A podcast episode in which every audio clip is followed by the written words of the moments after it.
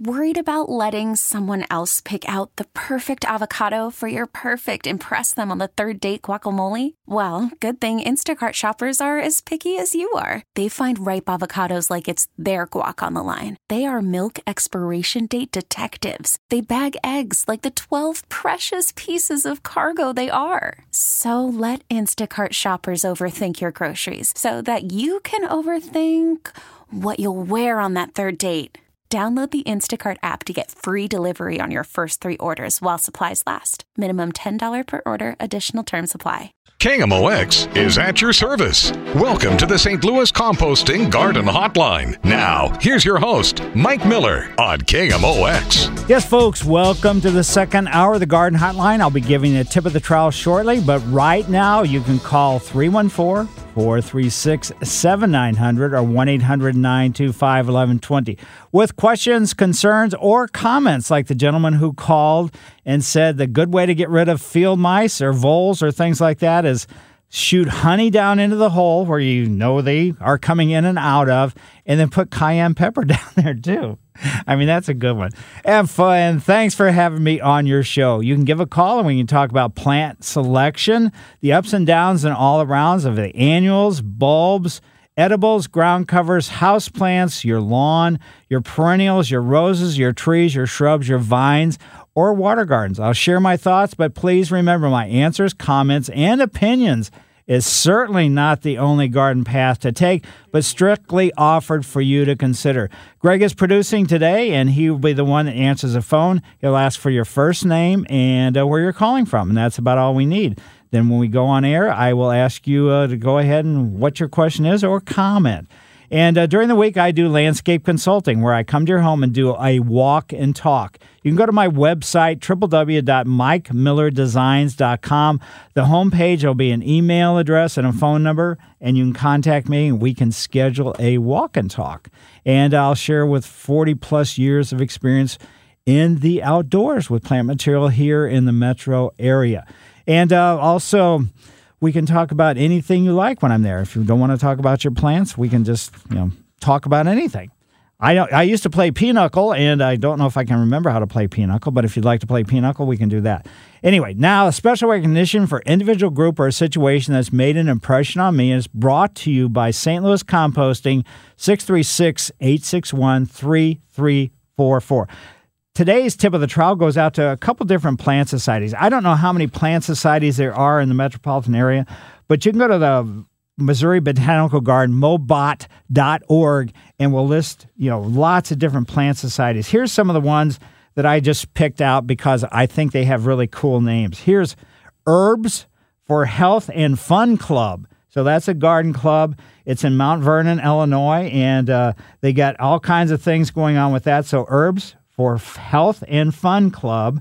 Then there's also the Ho and Hope Garden Club. Those are two that are really kind of unique as far as their names go. The Lewis and Clark Garden Club, I mean, that doesn't sound that totally wild and crazy, but uh, there is just so many different garden clubs and throughout the entire metro area. The Perennial Cl- Garden Club of Clark County. To be honest with you, I'm not exactly sure where Clark County is, but uh, there is a perennial garden club there.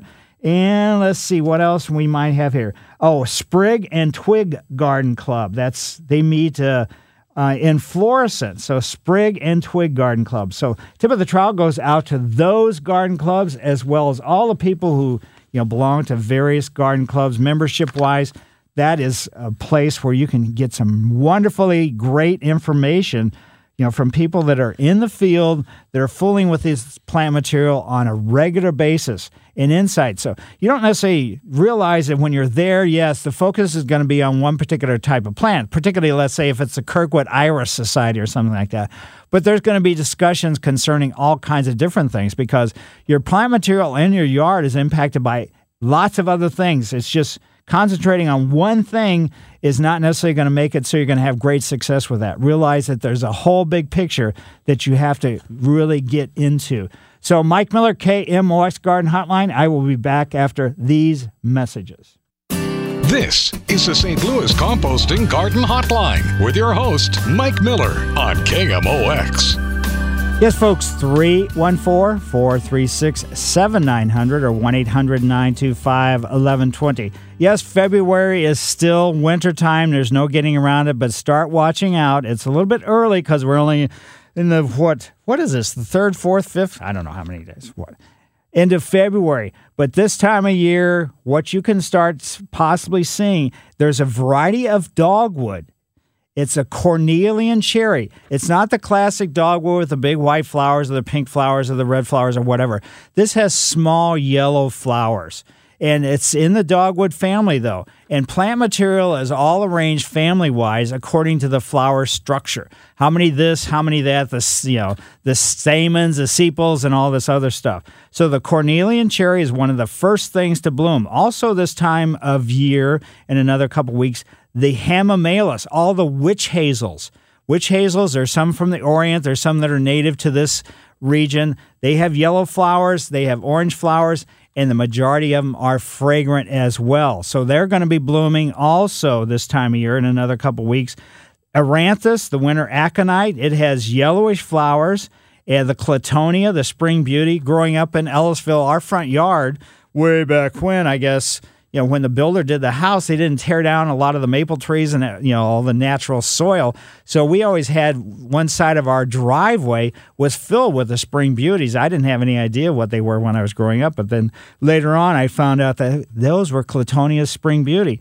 So other things, the Dutch crocus is going to be in flower, the galanthus of snowdrops, and then the perennial helleborus. They're going to be flowering too. Now the helleborus is an evergreen perennial. Its flowers hang on the underside of the leaf, so it's a little bit tough to see. But I will say there is some helleborus here downtown along Market Street. And when I was coming back up from the Arch Grounds to come to the station, I looked over and saw them. Ooh, they looked like they got scorched by the cold, but they're tough. They're going to come back. So the evergreen quality of something like that mm, is going to be a little iffy. Yeah, but uh, anyway. So those are things that you could see blooming in the next week or two, or who knows, depending upon the weather. Let's go now to Arnold, and that's where Jim lives. Hi, Jim. Hello. Hi. Hey, uh, I just had a couple questions. Um, I'm thinking about making me a like a box garden, uh, you know, four by four by maybe, I don't know, what is it, like eight or ten high, um, and putting dirt in it because I have problems with Uh, weeds all the time, trying to keep them out of my garden. So I think that's kind of the idea I'm going with.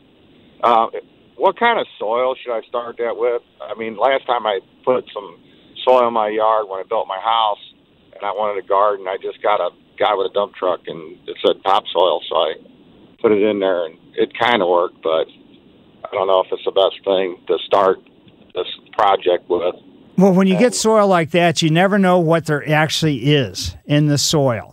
So I would, to be honest with you, go to Saint Louis Composting because they text, you know, they check everything on a routine basis for all kinds of problematic things, and they watch, you know, for weed germination. And if they start to see weeds in a certain, you know, let's say, a pile, then consequently they're not going to sell that anymore. So until they can get the weed circumstance taken care of. But if you just, you know, bring in topsoil, I would get a topsoil blend. They have the S L C raised bed mix. I would contact them and go from that standpoint. Okay, and I also had another question. Sure. Um, when I had my house built, my mom and dad got me a Bradford pear tree that I planted in my front yard, mm-hmm. which are really nice looking and all that kind of stuff. But I, from what I understand, they have an issue with the uh, splintering branches off, and maybe like at some point it would end up killing the tree. Right. Uh, tearing up. Is there anything that a person can do to try to counteract that before it becomes an issue? Basically, what you can do is you can drill holes in the major trunks, because usually about four or five feet, three feet, depending upon the, you know, particular specimen, you start to see major splitting of the trunk, and the angle of the trunks, you know, where they start, you know, the major trunks start moving away from each other, that angle is very narrow, and that's why they have the problems with the ice storms and things like that. But you, uh, you know, X amount of feet up, depending upon how long the branches are, I don't know how tall it is right now, but several feet up, you can actually start cabling some of the branches together. So in other words, you drill a hole through the major trunk, and then, you know, put a, let's say, a bolt and a nut with a washer on it, and then run it to another one. So in other words, you're just trying to hold it together. But that's okay, about... So you're tying the left and the right together so that... It exactly. Right. Okay. Yeah, I never heard of that. That's a pretty good idea. So that you could do that, but just realize also, you know, the problem is the angle of the branches, the tr- slash trunks, but water runs down the trunks, and then there's going to be that sort of center thing where all off the major trunk, all the everything starts spraying out. That's a you know has a tendency to kind of have a wet spot there. There's not too much you can do about that, but cabling them all together, that should hold them together. Okay. Thank you. Yep. Good luck with that. And, uh, yeah, it's unfortunate, but uh, that's kind of how they are. There's no, and, I mean, for the, you know, lifespan-wise, I've been to houses where some of them, you know, for whatever reason, they've not had the ice or, you know, problematic. And they're really pretty darn old. They're in the thirty-plus years old, and they still look pretty darn good. So good luck with that, Jim. And now let's go to Jane in South Saint Louis. Hi, Jane. Hey there, Mike. How Hi. You doing? Very good. Okay. Well, first of all, I have two questions. Uh, the first one is I am having old evergreen bushes pulled out of my front, and I'm trying to think what I'd like in their place, but I'm going to pick your brain for that. Secondly, I have uh, zoysia that's thinning in my backyard. It's getting old. Would you uh, suggest plugs, or would you suggest sod? And because I have a dog, I he has one particular path he follows, so I was thinking, well, since my patio is flagstone, I would put some flagstone stepping stones in that particular area that he could follow. So those are my two questions, Mike. Basically, where your dog runs back and forth and back and forth, the stones are fine, but his feet may not like that, you know, unless you embed them, and so that's not really going to help. My tendency would be to, you could put an edger along there or something like that if you wanted to, but I would just put some bark mulch there as opposed to oh, doing, that's, oh, you know. That's what I've been doing, so I'm I'm doing the right thing exactly, there. Exactly, because... Yeah. I mean, the stepping stones and everything else, you don't want a pathway going down there because the dog's not, he'll probably just move off the stones and just run along the side of the, you know, stone pathway that you put in. you're, you're right. So it, anyway, uh, that's, so then should I go ahead, Mike, with the zoysia sod, or should I use the plugs to uh, replenish the, the, the grass that's kind of thinning out there? I would do a combination of both. You know, get a couple pieces of sod, the areas that's the thinnest, you know, cut out the, you know, basically the same size as the sod piece, turn that soil over, and put this, the new sod in that spot. And I'd mix a little bit of compost in that spot as well. So it may end up being a little bit higher than the surrounding zoysia, but ultimately it's going to end up settling and be about the same height as the zoysia. Then oh. also, and then also I would get plugs, and then just put the plugs, you know, randomly in various places. But if you've got some spots that are really the worst, I would do the pieces of sod in those spots. Okay, and the second question about the evergreen replacement, what do you think would be best to put in their place? Uh, this is in my front yard along, you know, by the foundation of my home. Well, first of all, you know, I would get these out and and just kind of take a look, let your house breathe a little bit, not necessarily put something right back in there, because if these, you know, whatever, t- they're fitzers, whether they're used, it doesn't really matter what they were, the root system is going to stay viable for a little while. So just, okay. you know, go ahead, get those taken, you know, taken out, get the soil improved in that spot. Then, mm-hmm. you know, find out how much area that you want to dedicate to these shrubs, and just, you know, don't put the shrubs up too close to your house. Let the shrubs actually have some space. Then you've got things like globe arborvitae. You've got boxwood if you want a broadleaf type thing. You got, you know, some of the, I mean, there's lots of different evergreens. You got, if you want something really exotic looking, there's like gold thread branch cypress, which is oh. going to have, you know, some different kind of look to it. It's going to be yellowish. So there's many different things that you can use, but I, again, would get that, you know, get the shrubs out of there that you have, get the soil improved, and then take a, you know, go to your favorite garden center with some pictures and ask them what they would recommend. But, you know, gold thread branch cypress would certainly be something I would consider, and as long as, and the boxwood and the globe arborvitae. Those are, you know, the globe arborvitae never needs pruning. It grows in a natural round shape. The gold thread branch cypress, some of them get kind of larger, but they're fairly slow growing, so you don't have to worry about pruning them. So that's why I would pick those particular ones. Wow, Mike, that's why I call you. You're the expert. Thanks a bunch, Mike. Certainly. Well, thank you. Thanks for having me on your show. But yeah, I mean, there's so many different, just watch out. Like I said, so many people put shrubs way too close to their house. And then consequently, somebody can't get back in there, let's say, to check the tuck pointing. They can't get back there to clean the windows or anything else. With my house, we live in South Saint Louis. We moved from Soulard, and I have actually a steel-edged area that goes around the, our entire house that I backfill. It's about four feet wide that I backfilled with rock. That way, I have a pathway to get all the way around the outside of the house.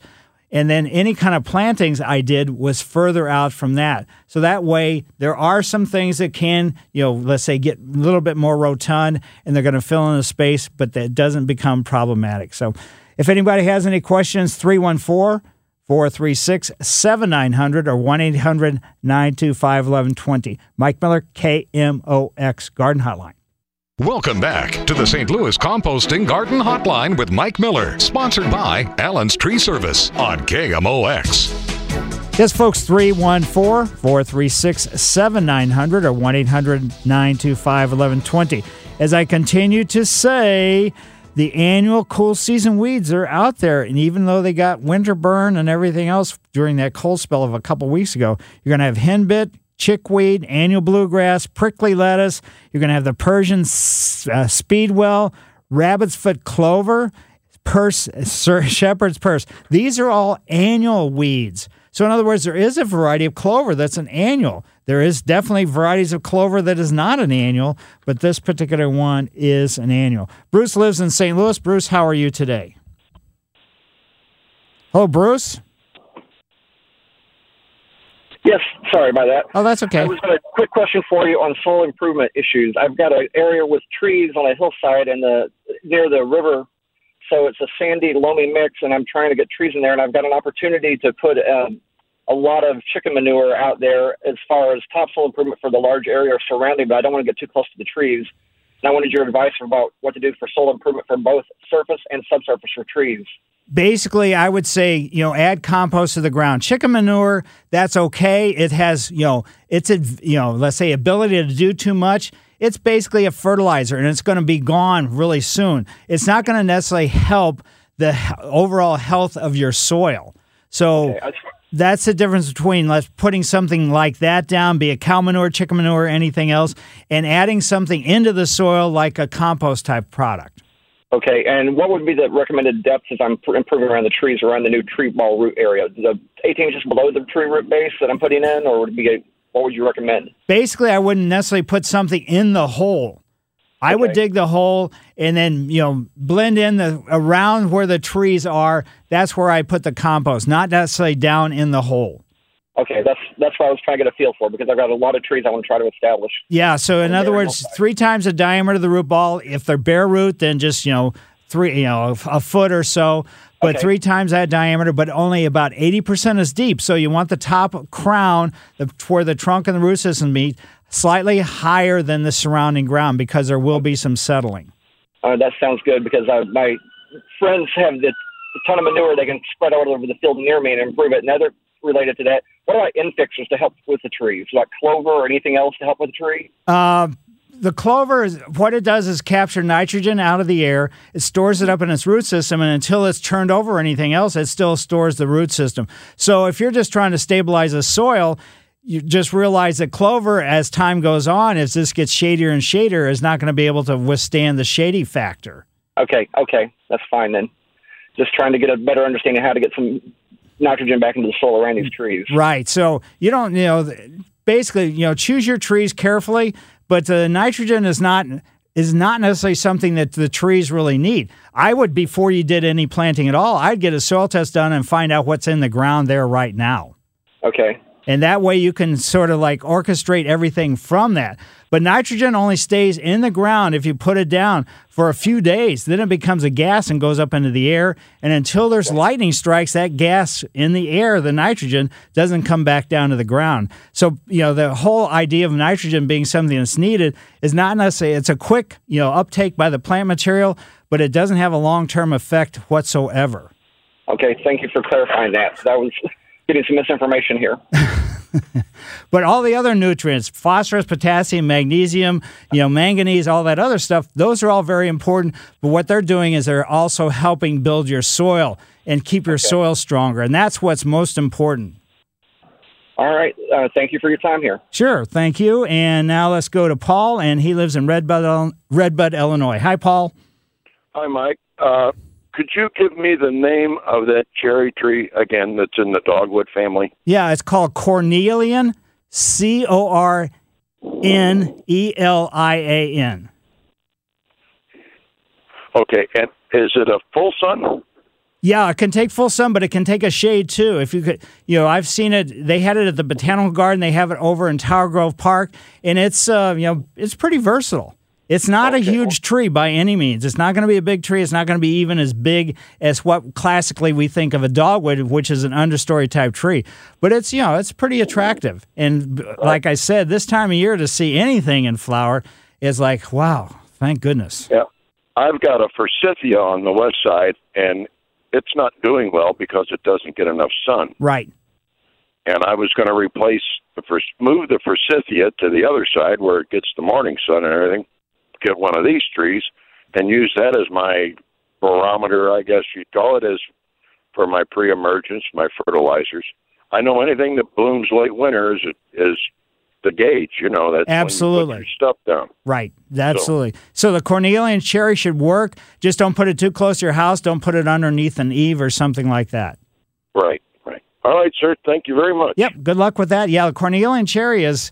You know, it, it's a very, let's say it's used very little because a lot of the things that bloom in the early spring, their bloom period is fairly short, so that's where the trouble comes in. Rita lives in Eolia, Missouri. Is that true? Is that how you pronounce it, Rita? That's it. You got it right, and not very many people do, but you did well. Thank you for taking my call, Mike. Sure. I have been given a weeping pussy willow, and it's beautiful. Um I have never one like this. I don't have a clue how to take care of it. Can you tell me what to do? Basically, just leave it alone. It's, you know, it's the same as a pussy willow. It's just been sort of like, you know, these branches, it's a grafted tree, just like anything right. that's weeping. So in other words, okay. it's t- a couple things that are attached together. But, you know, full sun is just, it's perfect for it. It doesn't necessarily need totally full sun, but it can handle a part shade circumstance. But it's going to do much better in the full sun. And, the, you know, the pussy willow is just nice because it is another one of those early bloomers. And it's not spectacular, but it's still really kind of unique, and especially with, you know, having one that's a weeping variety. Uh, don't overwater it. It does, you know, it can handle some water circumstance, but uh, overwatering can cause more problems than it does good. Is it hardy? Oh, I yes. Yeah, the okay. only time anything is grafted, the only time that it's not hardy is if the graft is not really done well and there's some kind of gap or something in the graft where, in other words, the weeping part was attached to the trunk, and then consequently that, you know, if there's a gap or something in there, that's where some problems can come in. And then also as it grows, because a trunk is going to be some uh, virtually probably a pussy willow or some kind of, I don't know what kind of tree it's grafted onto, but it could be sending, you know, some... St- let's say, branches straight up in the air. Just keep those cut off routinely. Okay, that, that was my next question. Um, you know, the branches are cascading down. Right. It's just finished blooming. At least I think that's what the blooming was. And now it's getting, it's growing straight up. Right. I, okay, I should cut those off. Yeah, anything that's going straight up, that is not part of the weeping part of the, you know, of the pussy willow. So this is okay. growth that's coming off the trunk, and make those cuts, you know, go down and figure out exactly where it's attached to the trunk and cut them as close as you possibly can to the trunk. Okay. There I thank you very much, sir. Well, sure. And Just thanks, Rita, them. for calling. And also, with anybody that has any kind of weeping tree, you start to see growth that's vertical going straight up. That is not part of the weeping aspect. It's not going to get like, wow, that is going to go up there and then start weeping down. No, that's not going to be the case. You're going to end up with a weeping part. Yes, a weeping part, the branches can get taller. The trunk will stay pretty much the same size as it is now. But uh, so just watch out for any straight stuff coming off any kind of weeping plant. Mike Miller, K M O X Garden Hotline, back after these messages. Welcome back to the Saint Louis Composting Garden Hotline. Once again, here's Mike Miller on K M O X. Yes, folks, we got about ten minutes left, so if you do have any questions, three one four, four three six, seven nine zero zero or one eight hundred, nine two five, eleven twenty. Uh, basically, if you grow a lot of plants in pots, I have no problem at all, and I've been doing it for a long, long time. I keep using the same potting mix every year. Now, I do dump it out, and, you know, depending upon what the circumstance is. A lot of my pots right now have spring flowering bulbs in it. So what I do is I wait until they finish flowering and everything. I don't keep the bulbs. I just buy new ones every year from Brightside Saint Louis because it's, you know, to store them and everything else, I don't grow them in the ground, except I do have a few in the ground.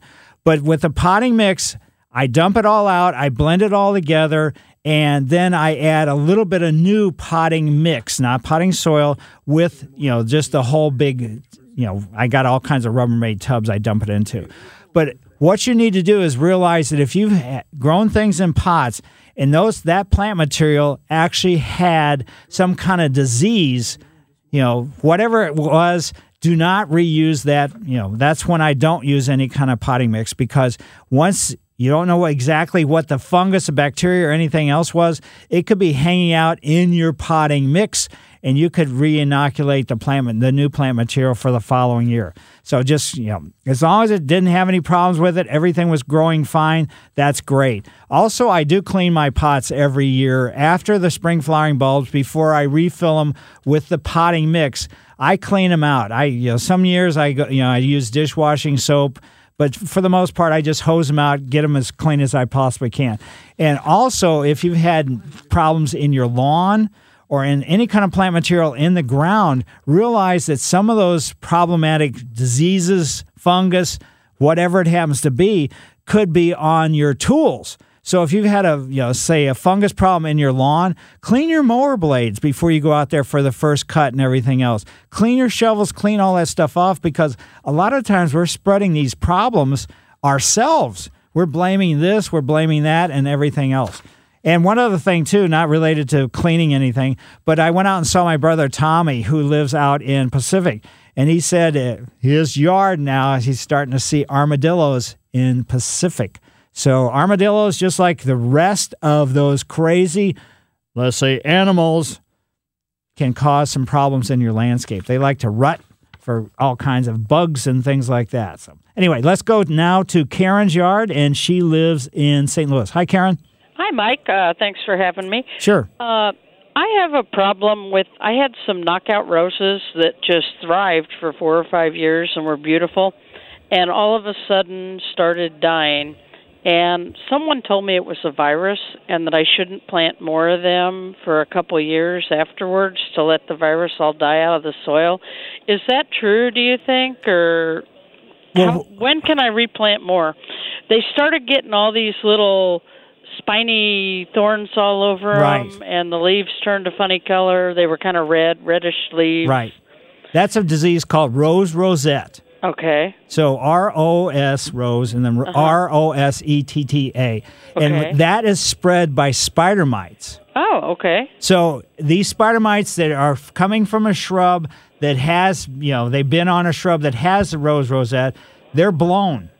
Okay. So, and then if you've got one plant that gets, you know, inoculated with this disease, it is an internal disease of the plant, uh, then it's very easy for it to be transmitted by these spider mites, which are little tiny spiders, uh-huh. but uh, to the ones that are in close proximity. But if you you know if you've dug them out, you've gotten rid of them entirely, I would say I wouldn't be overly concerned with, you know, replanting them even this year. Oh, okay. So I don't have to do anything to the soil first? Or no, I, you know, I mean, you may call back and say, remember when you said I could do this? And but you never know, because you don't know what the original source of the spider mites was. Exactly. I would say probably I wouldn't put them in this year. I would wait until next year to do the planting. Yeah. Well, it's already been two years. So okay. Oh, it's been two. Just, yeah, yeah, you're I fine. How long it might right. take. So in other words, these bugs don't live in the ground. They only live on plant material. Okay. So they're, I mean, they're... You know, I mean, there's several different types of spider mites, but just watch out. You know, spider mites, well, as they're feeding, cause discoloration in the foliage of your roses, too. Uh-huh. And whenever you're going after any kind of insect that you cannot see, like spider mites, make sure you spray, you know, the the miticide. You can't use a regular insecticide on the underside of the foliage as well as on top of the foliage. Okay, great. Well, thank you very much for your help. Yep. Good luck with that. Yeah, I, you know... I've been growing uh, the knockout roses now. I guess this is my th- this will be my third year in pots, and man, oh man, I've been very impressed with them. I actually got them up at uh, uh, where where was that nursery? Anyway, Harvey lives in Wildwood. Hi, Harvey. Yes, hello. Hi. Um, I have new construction, and bottom line, the soil. I have some plastic soils, and um, I'm trying to figure out what's the best way, because every time it, get, it rains or it gets wet, you know, the soil gets real soft and muddy. So I'm wondering what I should do. Should I put down some new dirt and then sod, or, or what's the best way to to eliminate, you know, the, these plastic soils or real soft clay soil that I have? Right. Yeah, you've probably got subsoil. So in other words, it was dug, if you had a basement dug out, and they just sort of spread it around. So it's going to be a long, involved process, to be honest with you. You're not going to get a quick fix to be able to have great success with this. But I would start, again, adding like a topsoil compost mix to your existing soil and just kind of go from there. And, you know, if you need to use erosion netting or something like that, use that. But uh, if you want to put the sod down, that's great. But just putting sod down on what you have without doing any kind of soil improvement at all, that sod is going to be dead within two years. Oh, okay. I mean, it's going to be a disaster. Okay. Yeah, unfortunately. But, uh, yeah, that's what... Uh, people don't quite understand. If it's, you know, if it gets, when it rains, if it gets that really sloppy, muddy look, it has no ability to hold any kind of the moisture. So it's basically just, you know, making that top few inches or layer of, you know, the muddy soil, the subsoil, really wet. And then that's why you got to mix other things in with the soil that you have so it can retain the moisture and send it into the ground, not just keep it on the surface. Okay. Okay. Well, look, thanks a lot. Sure. I've got a lot of work to do. You aren't kidding. Okay. Right, yeah, it is. It's unfortunately it's going to be somewhat of a, of a nightmare. But uh, now let's go to Bloomsdale, Missouri, and or Bloomsdale, sorry, and that's where Tom lives. Tom, how are you? Uh, pretty good, Mike. How are you this morning? Very good. Okay. Uh, my problem is I got some blackberry plants. They're about ten or twelve years old, and they bloom real good. But they don't bear no black no blackberries. None at all? Uh, uh, no, I don't know if it's a Japanese beetle getting to them. I'm spraying, spraying real good, but they will not bear no blackberries. Yeah, the Japanese beetle does not eat l- flowers. So if no. you got the flowers, why they're not poll- you know why they're not you know cross pollinating and setting the fruit? That's a little tough. How big are the canes coming up out of the ground? Oh, they're about ten or twelve years old. They're pretty. They're probably at least about about an inch. Yeah, I would say you know those may be the older, bigger ones are probably too old to set any fruit. Okay. So in other words, on a routine basis, when those canes coming up out of the ground get bigger than a half inch, cut those out. Cut them all the way down to ground level, and just let the newer ones you know infill, and they should be able to pollinate. Okay. And that's okay. you know, and are, and spraying them is not going to make any difference whatsoever unless you see the insects actually on them. And for the most part, the berries, you know, the blackberries, raspberries, and all that other stuff, they don't really have a whole lot of insects that's going to impact them. Okay. So yeah. just, you know, f- routinely fertilize them, add some compost to the ground, that kind of stuff. Just keep them nice and healthy. And as, if the foliage, the leaf look good on them, Oh, yeah. Okay. Yeah, real good. So then what it is is just you've got some older canes that is past the time when they can produce any fruit, and then they, right. the the rest of us just, you know, adding something to the soil to, you know, to help it out a little bit, and, uh, you know, just with the overall health of the soil, and uh, that's probably what I would do. Yeah, I was thinking about digging them up and replacing them with some new plants, so... You could do that if you want to, but uh, just get rid of the older big canes. And there's got to be some young canes because they, they're colonizers. They send new canes out. Right, yes. So yeah. you could just you could add some new ones if you wanted to, but by just using or keeping the old, you know, getting rid of the old ones and keeping the young, smaller ones, you should be fine. Okay, Mike. Thank you very much. Yep, good luck with that. Yeah, and you could buy some certainly new ones, and it may not hurt to buy some new ones because there may be something, you know, whatever, wherever they're growing or anything else, why they're not cross-pollinating and setting fruit, that's, you know, that's really kind of a mystery. So good luck with that, Tom. And see you, Tom, and uh, thanks to everybody for calling in. Some of the things that you need to be start worrying about in the outdoors, you know, as the weather starts warming up. I say warming up. But today it's going to be forty, but then it's going to be thirteen. But start keeping an eye out for things that, uh, you know, like leaf spot on plant materials, mildew, cedar apple rust, and anthracnose, all those kind of things. Just keep looking. Watch your plant material very, very carefully.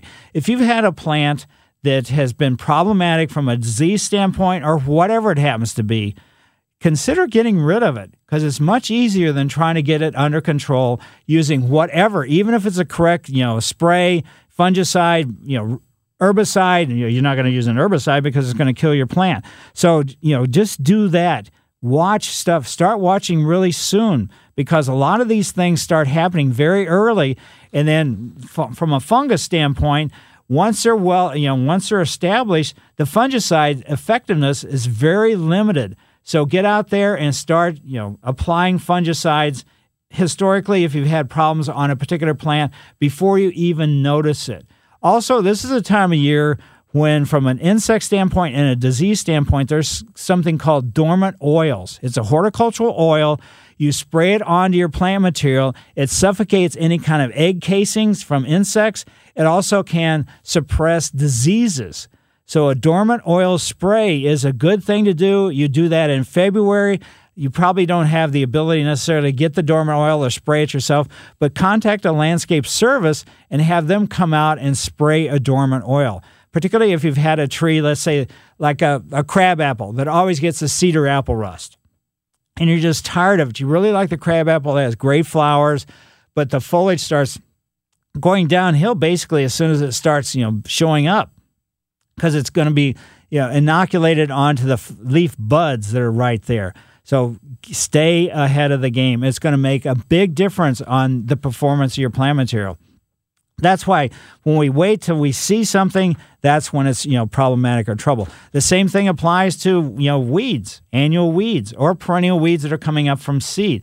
Get those pre-emergence down early, and that way you're not going to necessarily get rid of everything because of our, you know, our crazy, you know, weather and everything else, but at least it's going to give you a head, you know, a head start on getting things under control, and it's just it's going to be much easier. Thanks to everybody for calling in, and thanks to everybody for doing a great job in their outdoors. I loved, you know, going to people's homes. I love seeing just driving by houses and seeing and thinking, wow, they've really done some great work. Mike Miller, K M O X Garden Hotline. I will see you next week. The voice of the Cardinals. News Radio eleven twenty K M O X. K M O X H D Saint Louis. one oh two point five K E Z K. H D three Saint Louis. This episode is brought to you by Progressive Insurance. Whether you love true crime or comedy, celebrity interviews or news, you call the shots on what's in your podcast queue. And guess what? Now you can call them on your auto insurance, too, with the Name Your Price tool from Progressive. It works just the way it sounds. You tell Progressive how much you want to pay for car insurance, and they'll show you coverage options that fit your budget. Get your quote today at Progressive dot com to join the over twenty-eight million drivers who trust Progressive. Progressive Casualty Insurance Company and Affiliates. Price and coverage match limited by state law.